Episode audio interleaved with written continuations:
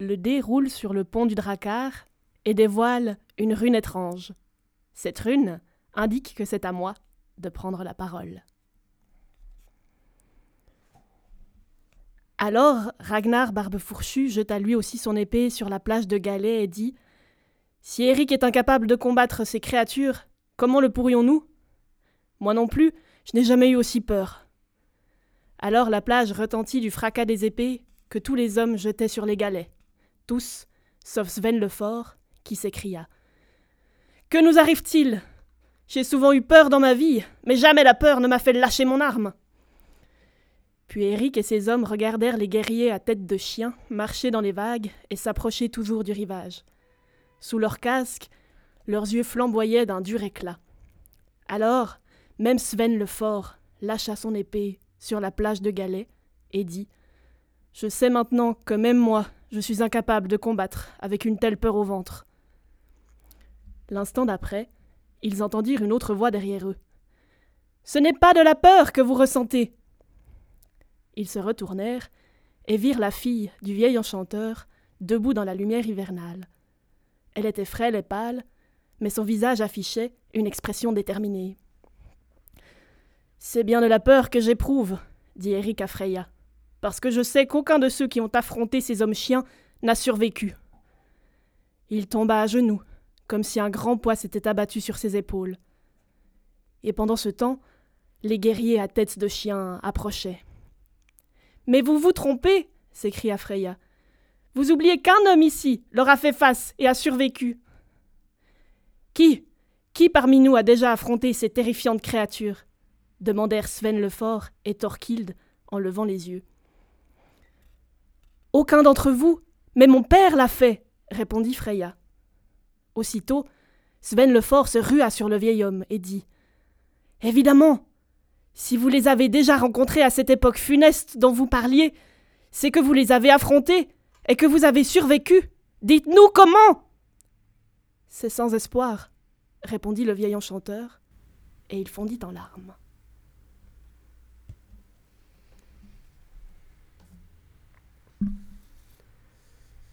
Est-ce un récit que vous connaissez? Est-ce un récit qui vous évoque quelque chose? Alors moi je ne connais pas ce récit, euh, mais ça évoque plutôt une fin dramatique et une cause sans espoir, euh, peut-être sauvée par un miracle, je ne sais pas. Mais euh, non, ça ne m'évoque rien de spécifique. Leclerc peut-être, avec ses connaissances encyclopédiques?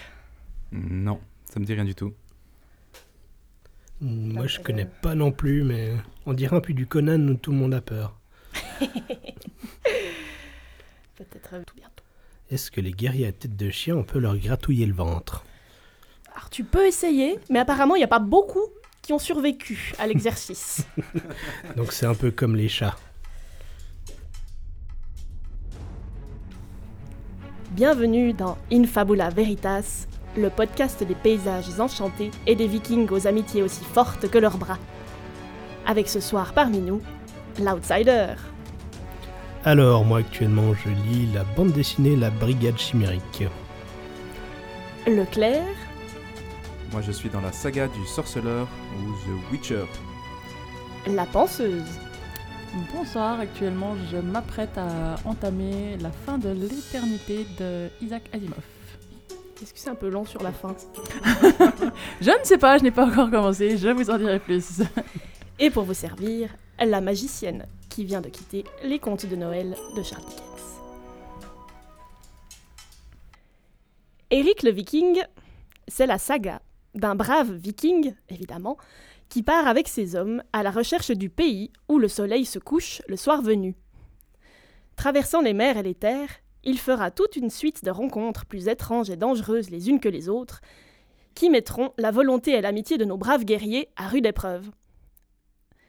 Vous avez déjà fait connaissance des hommes chiens, mais il y aurait encore un dragon, le vieil homme de la mer, un géant, des enchantresses de toutes sortes. Entre ce livre et moi, entre Eric et la magicienne, c'est une rencontre qui aurait bien pu n'avoir jamais lieu. Je l'ai trouvée à la déchetterie de mon village, dans une pile de bouquins à donner, et j'ai bien failli ne pas le recueillir, estimant que je n'étais pas le public cible d'un tel ouvrage.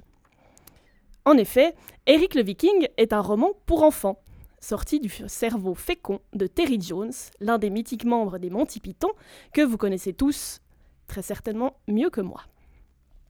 Il a été initialement publié en 1983 et il l'adaptera librement lui-même au cinéma quelques six ans plus tard. Mais ce livre, je l'ai pris et je l'ai oublié. Je ne l'ai ouvert que bien plus tard, alors que, comme on dit parfois devant une armoire trop pleine, je ne sais plus quoi me mettre. Là, je ne savais plus quoi lire. Et finalement, on prend un vieux t-shirt au fond de la pile. Je n'avais. exact. Et de ce vieux bouquin, je n'avais pas d'attente. Et pourtant, j'ai adoré cette saga nordique adaptée à la jeunesse. C'est un récit en fait très simple dans sa structure. Le héros part pour une quête qui est absolument pas motivée par un élément extérieur, hein, ça commence comme ça. Il se lève un matin et il a envie d'aller voir le pays où le soleil se couche le soir venu. Et on y va. Très bien. Ok, il se sentait inspiré ce matin-là et s'est dit. Ah, clairement, à fond. Et il a dit Je ne dormirai plus dans mon lit jusqu'à ce que je l'ai découvert. Ah, déterminé le grec. ah, donc. Et c'est toutes euh, des aventures qui se succèdent, comme autant d'épisodes euh, presque autosuffisants les uns des autres, euh, chapitre après chapitre. Un épisode commence donc par une rencontre, souvent hostile, sinon c'est moins drôle, ce qui amène nos héros à devoir faire preuve d'ingéniosité et de bravoure pour s'en sortir. Puis la situation est résolue, et nos navigateurs vont pouvoir reprendre le cours de leur voyage, non sans avoir appris quelque chose au passage. Évidemment, le succès de la quête d'Eric le Viking ne se trouvera pas là où il imaginait le trouver. Sinon, il n'y aurait pas de suspense. En le lisant, je me disais, l'enfant que j'étais aurait adoré lire ce livre. Mais, finalement, est-ce que c'est vrai? Qui sait? De cette expérience de lecture relativement inattendue, donc, il m'est venu deux questionnements, mais rassurez-vous, le tripode aura bien trois pieds. Deux questionnements donc. Le premier concerne cette espèce d'aller-retour entre le passé et le présent, entre l'enfance et l'âge adulte, que l'on peut vivre par la lecture. Et le second concerne l'apprentissage et les leçons de vie. À partir de cela, je vous propose trois sujets de discussion. Premièrement, avez-vous déjà eu l'impression d'avoir lu des livres trop tôt ou trop tard? Deuxièmement, comment dans la vie sait-on qu'on a appris ou qu'on peut apprendre quelque chose d'une situation vécue? Et troisièmement, y a-t-il des apprentissages qu'on ne peut faire qu'à travers la littérature, et plus spécifiquement à travers la littérature fantastique ou de science-fiction Le tripode, c'est trois points, on discute. On va y aller euh, pied par pied, comme en poésie finalement. joliment dit, joliment dit. Avez-vous déjà eu l'impression d'avoir lu des livres trop tôt ou trop tard? J'annonce tout de suite, j'ai pas non plus de réponse extraordinairement définie à ces questions. C'est pour ça que je suis ravie de discuter de ça avec vous ce soir, mes chers amis. Cool. En gros, ça, cette question me vient effectivement de ce que je vous ai dit, que quand je lisais, je me disais, mais l'enfant que j'ai été, il aurait adoré ce livre. Elle aurait adoré ce livre. C'est quelque chose que tu te dis souvent en lisant, ou bien c'était particulier là avec Spécifiquement avec celui-là, parce qu'en fait, je lis pas souvent de la littérature jeunesse. Et du coup, là, voilà, ça m'a vraiment. Euh, je me suis dit, mais purée, c'est vraiment. Je me suis, j'ai vraiment senti que ça ciblait les. Euh, c'est un bouquin qui doit cibler les. Euh, en gros, 8, 12 ans, je pense. Et je me suis dit, mais à cet âge-là, mais j'aurais adoré lire ce truc. Et. Parce que tu lisais quoi quand t'avais 8, 12 ans? Des trucs beaucoup trop matures. Ok. mais aussi de la fantaisie ou pas spécifiquement? Non, j'ai lu euh, je ne sais pas si vous connaissez, la série qui s'appelle euh, Les Enfants de la Terre. C'est une monstrueuse saga qui prend une, je sais pas, 60-70 cm dans une bibliothèque. Euh, c'est 7 ou, 7 ou 8 bouquins de 500-600 pages chacun. Et je l'ai lu quand j'avais 10 ans. C'est une série, en fait, sur des, sur des hommes de Cro-Magnon, en fait. Et quand tu lisais ça, tu te disais Oh, qu'est-ce que j'aimerais lire quand j'aurai 30 ans? Ce serait génial. Écoute, franchement, je me disais bien que j'étais pas le public cible non plus, mais j'ai adoré cette série. Et du coup, je me demande, finalement, est-ce que c'est la moi de 28 ans? Qui projette ce qu'elle est actuellement sur l'enfant qu'elle a été, ou est-ce que j'aurais vraiment aimé ce livre? Est-ce que ça vous a déjà fait ce genre de de retour en arrière un peu quand vous lisez un truc? Ou est-ce que je suis la seule à faire ce genre de passage dans ma tête parce que la magicienne a accès à des, à des couloirs temporels comme ça? Oh, il y a sûrement plein de gens à qui ça arrive. Euh, personnellement, ça m'est pas arrivé. Parce que voilà, je pense que ben, on lit un livre quand c'est le bon moment pour soi pour le lire. Après, on en retire euh, pas toujours. Enfin, voilà, je pense qu'il y a des livres, si on, les relit dix ans après, on va en retirer d'autres choses que quand on les a lus la première fois. Puis, par contre, j'ai peut-être l'effet inverse, c'est que des choses que j'ai lues quand j'étais adolescente, que j'aurais moins de plaisir à lire aujourd'hui, parce que ma vision des choses a évolué. Et euh, bah, notamment, j'ai lu quelques séries fantastiques qui étaient très dures en termes de scènes de violence, etc. Et ah bon, à l'époque, ça me posait aucun problème. euh, je passais là-dessus euh, comme si de rien n'était. Puis voilà, aujourd'hui, ma, tolérance à la violence a quand même nettement diminué. Donc aujourd'hui, je pense que j'aurais plus de peine à accrocher, disons, à, ces séries. Donc euh, je pense qu'on a, voilà, on fait une évolution en tant que lecteur. euh, mais je me suis jamais dit que c'était trop tôt ou trop tard c'est voilà on, retire quelque chose de ce qu'on lit au moment où on lit et puis ben voilà après on le fait fructifier ou pas mais c'est pas C'est marrant ce que tu dis par rapport à la violence. En moyenne, on a plutôt, je dirais, instinctivement l'idée inverse, qu'on on s'habitue à la violence fondamentalement. Donc c'est intéressant aussi ce que tu dis. C'est-à-dire qu'on a un intérêt sur la violence un peu plus, euh, peut-être plus marqué à l'adolescence, je sais pas. Ben, pas forcément un intérêt, mais je pense que je me rendais. Enfin, c'était peut-être plus abstrait quand j'étais adolescente. Alors que, bah voilà, en grandissant, on éprouve aussi. Enfin, on se retrouve dans des états émotionnels qui sont aussi plus difficiles. Donc, euh, tout d'un coup, souffrir, ça prend une autre dimension. Donc, euh, et puis, on commence aussi à comprendre ce qui se passe dans le monde, etc. Ce qu'on comprenait pas forcément quand on était petit. Où on vit euh, dans une euh, gentille famille, on a l'impression que tout est beau, tout est rose. et ouais, je pense que le fait que ce soit moins abstrait, Mhm. ça le rend du coup plus réaliste. On se dit non, c'est pas, c'est pas acceptable quoi. C'est pas ce dont j'ai besoin. Oui, puis c'est pas, c'est pas plaisant à lire en fait, parce que ben, c'est vrai que je pense qu'avec le fait que ce soit plus réaliste, euh, moi j'ai tendance à être pas mal dans l'empathie. Donc Mhm. euh, ben, quand je vois des gens souffrir, je peux pas, je peux pas me dire ah je trouve ça chouette quoi. Donc euh, voilà voilà. Leclerc. Bah, J'ai, euh, je, crois, je crois que je me suis jamais dit ah j'aurais bien aimé lire ça quand j'étais plus jeune. Euh, je pense que ça m'est arrivé des fois de relire des trucs que j'avais trouvé géniaux quand j'étais plus jeune et puis de me dire mais en fait euh, C'était pas si fou que ça. ouais. Ou alors, étais-je quelqu'un de bizarre à l'époque?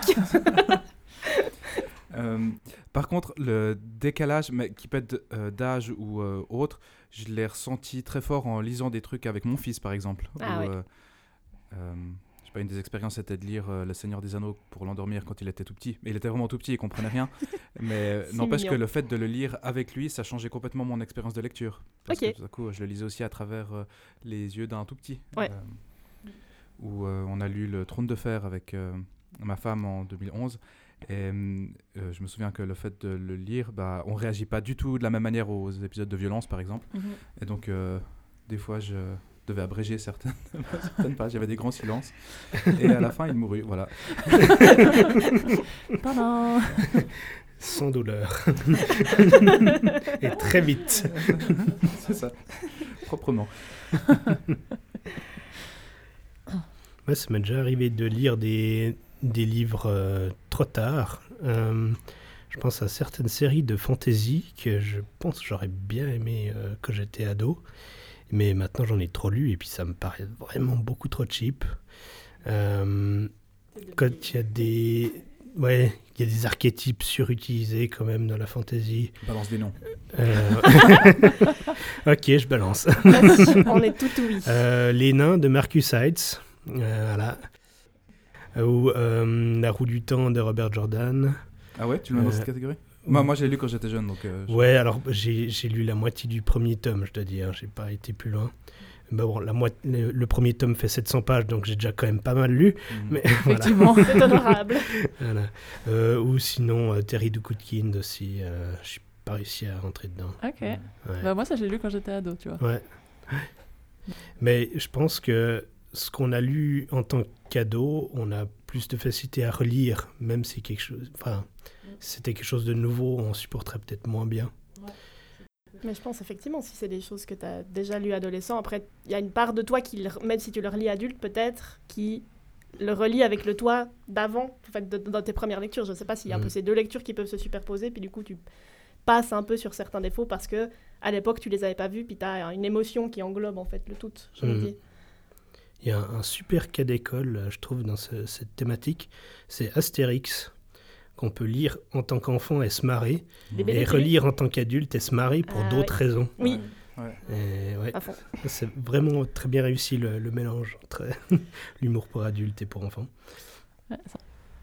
Par rapport au dernier truc que tu disais, la magicienne, je- ouais, je, je pense pas que quand tu, le re- quand, quand tu relis quelque chose en tant qu'adulte que tu avais lu à l'époque, Mhm. Tu le relis. Enfin. enfin je pense pas qu'il y ait une double lecture. Ok. Par contre, effectivement, euh, bah, quand tu as lu quelque chose, enfin quand tu relis, tu peux avoir le souvenir de ce que tu as éprouvé ou Mhm. de, de certaines situations dans lesquelles cette lecture t'a accompagné. Ouais. Euh, mais finalement, c'est c'est quelque chose. Enfin, pour moi, c'est deux choses qui sont qui sont distinctes en fait. Je, je, je, je distingue, euh, si tu veux, le, le souvenir ou le morceau de passé qui est lié à cette lecture. Ouais. Parce que typiquement, voilà, moi, il y a, il y a une série, par exemple, très clairement, où ben, voilà, ça correspond à une période de, de ma vie. Mhm. Et puis, ben, quand j'ai fait le tri de mon appartement, je me suis dit, bah, ok, mais cette période de ma vie, en fait, elle est terminée, donc euh, ça fait plus de sens que je garde ces bouquins. Parce qu'en fait, en tant qu'adulte, j'ai pas de plaisir spécifiquement à les relire. Ouais. Donc, euh, pour moi, c'est deux choses différentes. D'accord. Mais- Puis même garder l'objet livre pour. euh, Pour le souvenir, ouais. de cette période. Ouais. c'est pas quelque chose que tu fais. Hmm, Ben, non. Parce que cette période-là, j'ai pas spécifiquement besoin d'en garder un souvenir. Balance des noms. C'était L'Assassin Royal de Robin Hobb. C'est vrai Ouais. Oh. que, que j'ai lu jusqu'au bout. hein, parce que j'ai acheté les derniers tomes qui sont parus il y a quelques années, mais euh, les tomes euh, Mm. 14, 15, 16, je crois. Mais Mm. je, re- je relirai jamais tout- toute la série, quoi. Je, je pourrais pas. Donc, euh, Ah, moi, je garde une nostalgie très très forte des, des, des œuvres que j'ai lues euh, enfants et ados. Il y a- il y en a certaines que j'ai peur de relire. Par exemple, j'ai jamais osé relire les Harry Potter. Jamais. C'est vrai? Ouais. Pourquoi c'est pas tellement effrayant comme bouquin? Non, mais j'ai extrêmement peur que ça me déçoive. En termes de Ah. style, Ça te décevra. J'ai très très peur qu'en termes de style, ça ne me parle Harry plus Potter. du tout. Moi, c'est un bouquin que j'aime bien relire, Harry Potter. Ouais, mais je pense que la relecture, si- il faut le- c'est un truc qu'il faut faire régulièrement, sinon après tu. J'ai l'impression que s'il y a une rupture trop forte entre le moment où tu l'as lu et le moment où tu veux le relire, peut-être t'as le risque de, Ouais, de, l'avoir, de le voir mal vieillir. Je En même que... temps, tu peux te refaire euh, surprendre une fois si tu lis laisses assez de temps. C'est vrai. Ça, c'est une possibilité que je n'avais pas envisagée. Moi, les dieux m'ont fait la grâce d'une mémoire dé- défaillante à l'extrême. Donc je vrai peux euh, lire un bouquin et puis le recommencer tout de suite. et le suspense, c'est pareil. Énorme. ok, pourquoi pas. Excellent, Bon, Après, ça dépend qu'est-ce qui t'a plu dans le bouquin, c'est toujours la même chose, mais... c'est sûr. Moi, ce que je trouve sympa dans Harry Potter, c'est que il y a un mélange entre euh, légèreté, parce que finalement, c'est une bande d'ados qui, euh, sur la moitié des bouquins, se racontent euh, qu'est-ce qu'ils ont fait en cours de sorcellerie et pas de, De maths. de maths ou qu'importe. Enfin voilà, ils se racontent leur histoire d'ado, disons. Euh, et en même temps, il y a quand même tout un développement hyper sérieux, hyper profond sur euh, la lutte contre le mal, sur euh, enfin, plein de thématiques. Et, euh, Les avis divergent. tant pis, je maintiens que j'aime ce bouquin. Alors, bienvenue à l'école. euh, alors, on va vous séparer en quatre groupes les gentils, les méchants et ceux dont tout le monde se fout.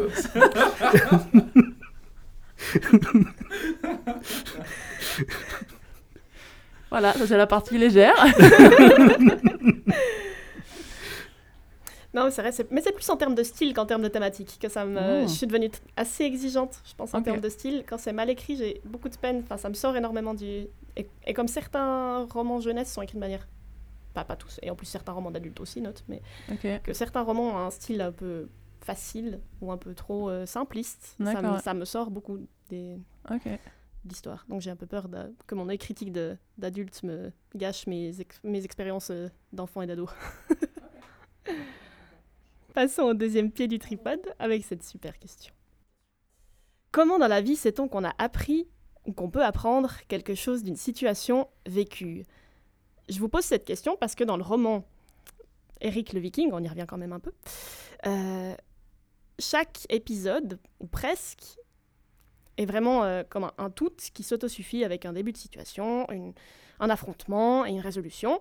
Et à la fin, très souvent, il y a un, enseignement, en fait, quelque chose qui aura fait grandir les, personnages, mais vraiment de manière assez euh, explicite. Pas partout, c'est des fois un peu, symbolique, des fois un peu, plus euh, flou, mais parfois il y a vraiment un, enseignement qui est clair et net sur ce qu'ils viennent de vivre. Et je me suis dit, mais ça serait vachement pratique si dans la vie c'était comme ça. Si on, arrivait, si on savait qu'on arrivait à la fin d'un chapitre et on se disait quelle est la conclusion de ce chapitre? Je ne sais pas si ça, si ça vous parle. Oui, tout à fait. Moi, je pense des, des très bonnes fins de chapitre ou, et, et début de chapitre, euh, c'est quand tu fais des choix. Quand tu fais des, des, vrais choix, pas quand tu choisis si tu mets le pull vert ou le pull rose quand tu te lèves le matin. Mais quand tu fais des choix qui sont, qui sont structurants pour ta vie, ben, c'est un peu ça que tu fais. C'est-à-dire que tu fais quand même un peu le, le bilan, entre guillemets, de ce que tu as vécu jusqu'à ce moment-là. Puis tu dis, à un moment tu dis, bah, ok, est-ce que je veux que cette situation, elle continue? Oui, non, ok. J'ai dit non, qu'est-ce que je... Dans quoi je m'engage pour faire que ça change? Mhm. avec quelles conséquences potentielles? Puis voilà, si tu décides de t'engager sur un chemin pour faire changer les choses, ben, ça veut dire que tu as fait justement ce travail d'apprendre de ce que tu as vécu en fait. Et donc je trouve euh, le fait de faire des, des choix, c'est un assez bon marque-page si tu veux par rapport à, par rapport à ta question. quoi. D'accord. C'est un assez bon moment où tu peux te dire, ben, ok, là j'ai j'ai appris de ce qui s'est passé. Mhm. Et puis, alors ça veut pas dire que tu vas plus jamais rien apprendre de ce chapitre-là. Parce que des fois, c'est le- quand tu quittes une situation, c'est plus- c'est beaucoup plus tard que tu apprends encore des choses sur cette situation. Mhm. Euh, Ouais, mais je pense que ouais, c'est voilà, un, un bon marqueur. Donc chez toi, la penseuse, c'est quelque chose de conscient, cette euh, capacité de, de, de revenir sur un épisode de, de ta vie? Parce que moi, par exemple, je sais que j'ai énormément de peine à, à me- m'extraire du flot de la vie. Tout d'un coup, comme ça, tu te Mhm. laisses porter, tu te laisses porter. Puis Ouais. c'est difficile de trouver des moments où s'arrêter et réfléchir à la situation, tu vois, dans la vie. Parce qu'il n'y a pas tout d'un coup un Gandalf qui vient et qui te fait la leçon. Très chouette. Ouais, mais Est-ce que tu es ton propre Gandalf, la penseuse? Peut-être. Et vous, le clair et l'outsider, est-ce que ces créations d'espace-temps de réflexion, ça vous parle? Ouais, alors pour moi, euh, les apprentissages, pour moi, ils se font pas à la fin du chapitre, mais entre les chapitres. Enfin, il faut- en fait, il faut une page blanche pour qu'il y ait le temps de l'apprentissage. Et il y a besoin de, souvent de créer en fait cette page blanche parce qu'elle vient pas naturellement. Là, la penseuse t'a parlé comme euh, marque-page des choix. Mhm. Euh, moi, j'en vois deux autres chez moi. Euh, un, c'est les émotions fortes. Hmm. Et puis l'autre, c'est euh, les, les révélations, les illuminations. Pas en sens révélation divine, quoique parfois peut-être, mais ces moments où tout d'un coup, il y a deux neurones qui se connectent et puis il y a un- voilà, une Une prise de conscience. prise de conscience. Ouais. Mm. Et puis les émotions Ouais. fortes, ben, pour moi en particulier, la joie, c'est une des émotions, quand il y a des moments de joie intense où je me dis, bah, c'est l'émotion du sens. Là, là, il y a quelque chose euh, que je suis en train d'apprendre sur moi, sur ma mission de vie ou sur, le, euh, ouais, sur ma vie. Ou la peur, par exemple, euh, c'est révélateur assez de ma santé intérieure. Je me dis, si j'ai peur, c'est qu'en fait, je suis dans une phase où je suis en manque de confiance ou en manque Mhm. de, De, de sécurité. de, de sécurité. Et euh, donc, pour moi, en fait, c'est important pendant les chapitres de noter ces moments, de les marquer. Euh, Mhm. et je fais, je fais du euh, journaling, comme ça. Enfin, je note les trucs. Je suis pas du tout euh, régulier, mais euh, quand j'ai des moments forts comme ça, je les note en vrac, en bordel. Et puis Mhm. après, bah, je dois créer des moments de vide, des pages blanches pour relire un peu ça. Puis c'est souvent en fait dans la lecture que d'un coup il y a des lignes qui apparaissent et des apprentissages qui se font. Ouais, c'est intéressant comme processus. D'ailleurs, si je peux partager un des moments une d'émotion, euh, de joie, justement, une fois, c'était il y a environ deux ans, je pense, euh, à une soirée jeu. C'était un Mhm. moment où je me posais des questions sur euh, mon avenir et ma mission et mon appel et tout ça. Et euh, j'étais allé à une soirée jeu de Spiel et euh, je suis reparti et j'avais une joie énorme. Et en fait, c'est la soirée où j'ai rencontré la penseuse. Ok. Et je pense que c'était pas pour rien. Mais euh, pour moi, c'était euh, il y a des trucs qui, qui se sont mis en place euh, à partir de notamment cette soirée et d'autres choses. Et puis euh, c'était aussi, euh, bah ouais, je pense l'intuition qu'il y avait quelque chose qui allait se vivre. Je savais pas Mm. du tout qu'il y aurait un podcast, Mm. d'autres choses qui allaient se créer, mais qu'il y avait quelque chose. Il y a un très bon scénariste au-dessus. Ouais, c'est ça.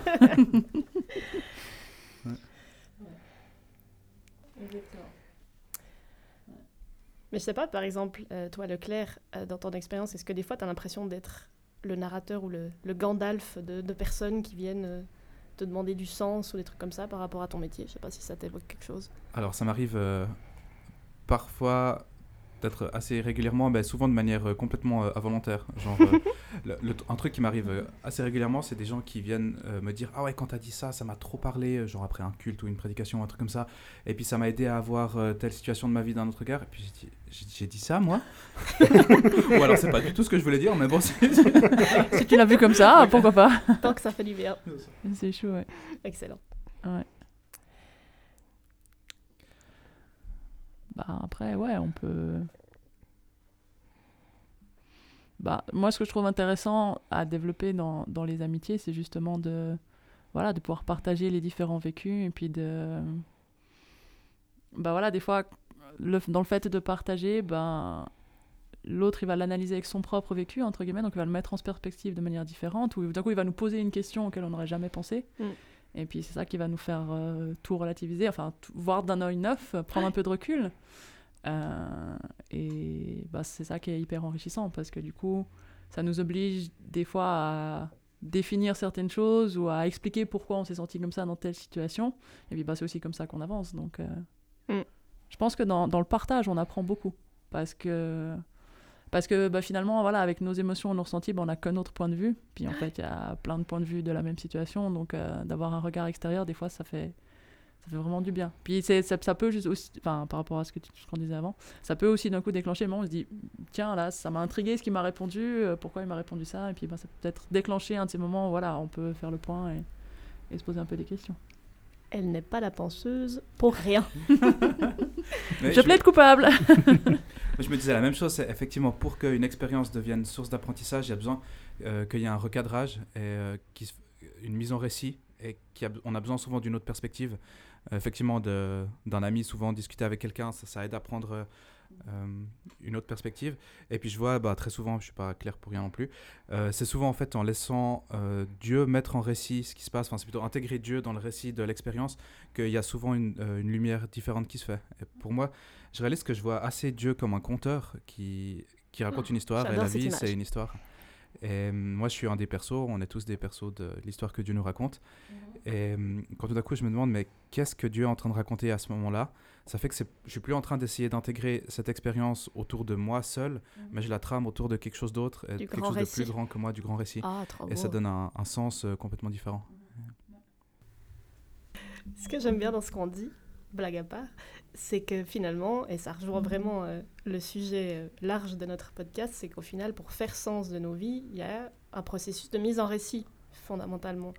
Et je trouve ça assez fantastique, finalement. Mm. Je vous propose que nous posions le dernier pied de notre tripode.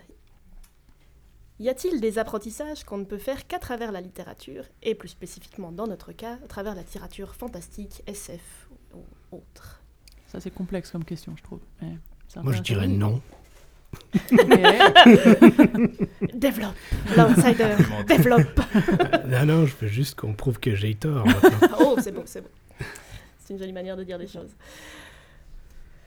Ah, je pensais le contre-exemple qui m'est venu, c'est apprendre à résister à une invasion zombie. Mais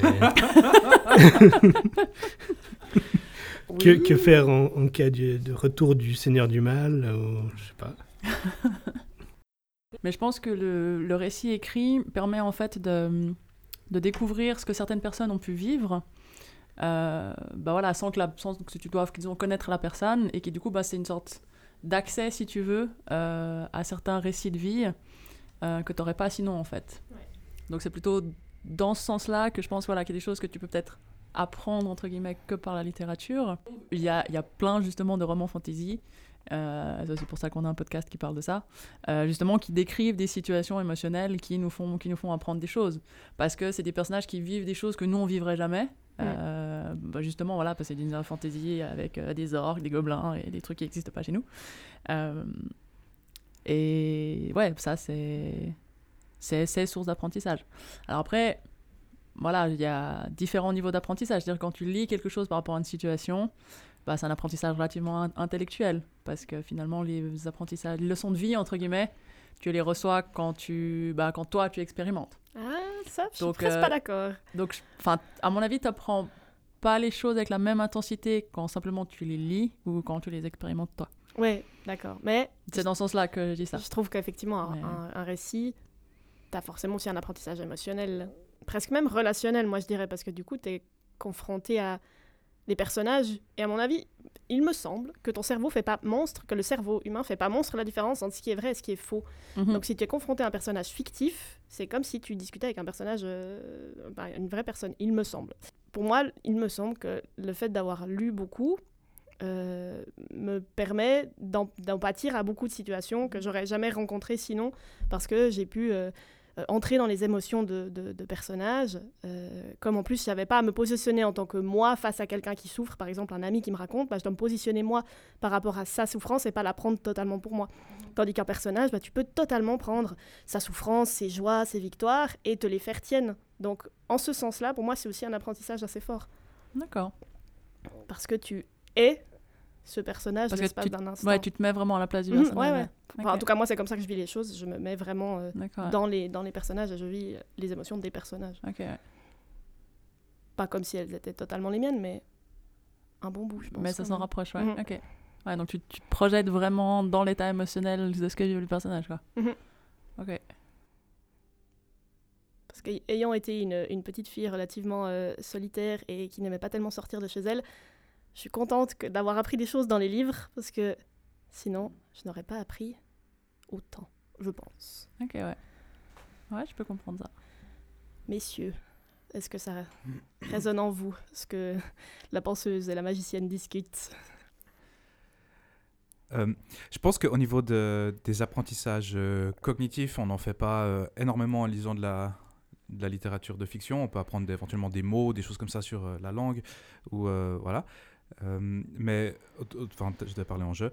Euh, ce que moi je fais comme apprentissage, je pense, c'est plus euh, de l'ordre de la transformation. Euh, on fait- on- c'est pas de l'apprentissage euh, information, mais transformation, où je viens dans un récit avec euh, mon vécu, mes émotions, avec ce que je porte, de ce que je suis en train de traverser ces jours. Et puis, un bout, je suis transformé parce que le personnage est transformé. Et ça, je pense que ça, ça m'impacte réellement, moi. Mm. Et en fait, en me frottant à la réalité euh, fictive du récit, et ben, ça me, un bout, ça me façonne réellement. Donc, je pense qu'il y a un apprentissage comme ça qui se fait. Et euh, un bout, si je transpose de ce que je vois avec mon fils, qui s'étend dans une phase où il a... euh, et je, tr- je trouve ça incroyablement fascinant. euh, il a plusieurs amis imaginaires et très souvent quand on parle de, de situations, il nous raconte tout de suite, mais au quart de tour, ce que ses amis imaginaires font dans ces situations, puis il développe énormément. Et en fait, il appréhende énormément la réalité à travers ses amis imaginaires. Mm. Et c'est pour lui une- vraiment une manière en fait de s'entraîner aussi euh, socialement ou de, de différentes choses. D'expérimenter euh, en en toute sécurité. Ouais, c'est ça, ouais, complètement. Et je, et je me dis, mais en fait, je fais exactement la même chose en- pour un bout, mais de manière euh, beaucoup plus passive que ce que fait mon fils. Mais un bout, euh, la même chose en, en lisant de la fiction aussi. Ok, ouais. Ouais, c'est très intéressant ce que tu dis. Merci. Ouais. Ouais, je suis d'accord. Il a dit oui Yes, on l'a convaincu Oui Ce que j'apprécie tout particulièrement dans, dans, dans les mondes fantastiques, euh, dans les apprentissages qu'on peut faire, c'est que contrairement à, à des romans un peu plus euh, classiques peut-être, c'est qu'on est vraiment face à des situations souvent extraordinaires, vraiment euh, fortes, enfin, avec des, des enjeux immenses la plupart du temps, Mhm. plus que dans les romans de Balzac où euh, c'est plutôt une question vais-je réussir à tenir mon rang et épouser la bonne personne avant que celui-ci soit ruiné et que je fasse la honte à toute ma famille? Enfin bref, Bon, c'est un petit peu grand, mais pas trop. Euh, tandis que des récits comme, euh, bah, pour reprendre le, le classique des classiques dans Le Seigneur des Anneaux, les enjeux sont assez immenses, disons. Dommage, le Hobbit n'est pas là. Et, et là, bah, je trouve que du coup, ça permet de faire des apprentissages un peu, ouais, un plus vastes que ce qu'on aurait. Mhm. Enfin, ça vraiment, ça te met dans des situations euh, Ouais. avec des enjeux immenses, puis ça Mhm. te permet de réfléchir vraiment, euh, Ouais. comme c'est pas ton- tes propres enjeux Ouais. directement, de te dire bah, comment tu réagis, par, enfin comment tu, tu réfléchis à des enjeux qui dépassent euh, grandement ta, ta sphère d'influence euh, dans ton monde à toi. Et ce que je trouve hyper intéressant dans ce que tu dis, c'est que, effectivement, ce qui est intéressant dans un roman fantasy, c'est que tu peux exagérer les choses, en fait, leur donner une proportion immense pour les rendre plus visibles. Mais en fait, si tu analyses un petit peu, les mécanismes, ils sont les mêmes à toute petite échelle. Suis Et c'est ça, et c'est ça qui est- que je trouve extraordinaire dans Le Seigneur des Anneaux, c'est que, enfin, moi, il y a des choses que j'ai appris à travers ce- cette œuvre, où tu dis, ah ouais, ok, dans, dans Le Seigneur des Anneaux, c'est à l'échelle du monde, mais en fait, à une échelle beaucoup plus petite sur des choses euh, différentes dans ma vie, le mécanisme, c'est le même, en fait. Mhm.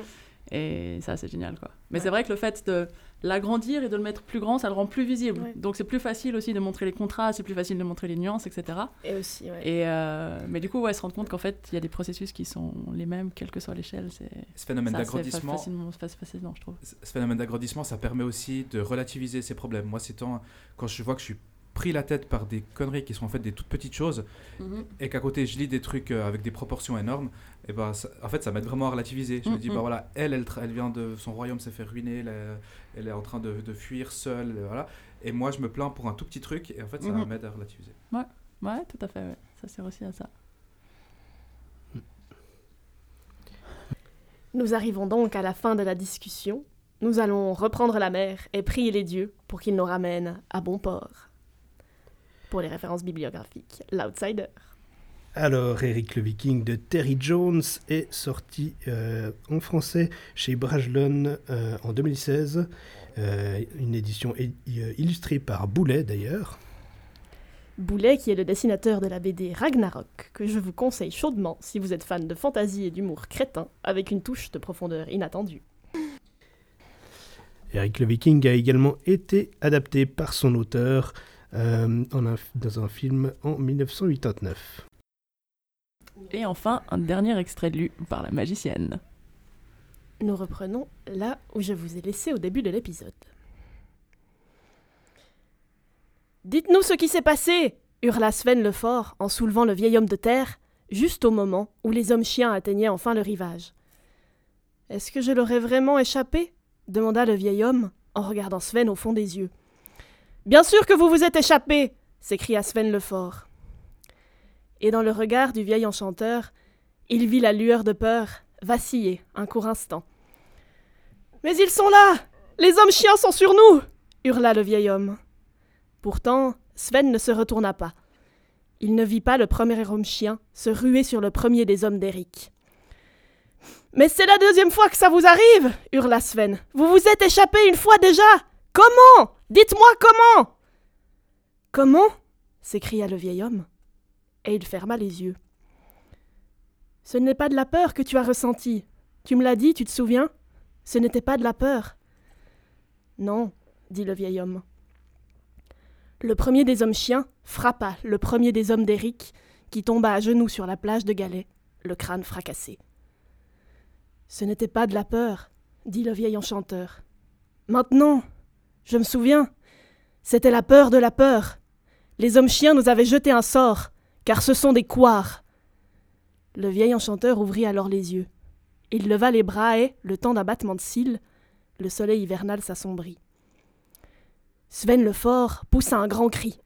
Eric, c'est une ruse Ces hommes chiens nous donnent la peur d'avoir peur Nous connaissons la peur, mais nous ne sommes pas des lâches Avant même que Sven ait fini de parler, Eric avait de nouveau empoigné son épée. Je ne crains pas la peur s'écria-t-il. La peur est comme une vieille amie qui hurle à mes côtés.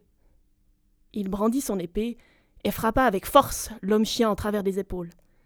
L'acier du casque résonna, et avant que l'écho aille se perdre parmi les rochers gris, tous les hommes d'Eric, Thorkild, Ragnar Barbe Fourchue, Sven le Fort et les autres, avaient ramassé leurs épées qui traînaient sur les galets. La bataille contre les hommes chiens avait commencé.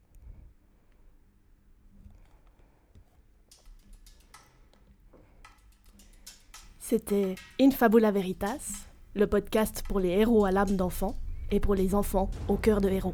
On se retrouve au prochain épisode pour une nouvelle expédition.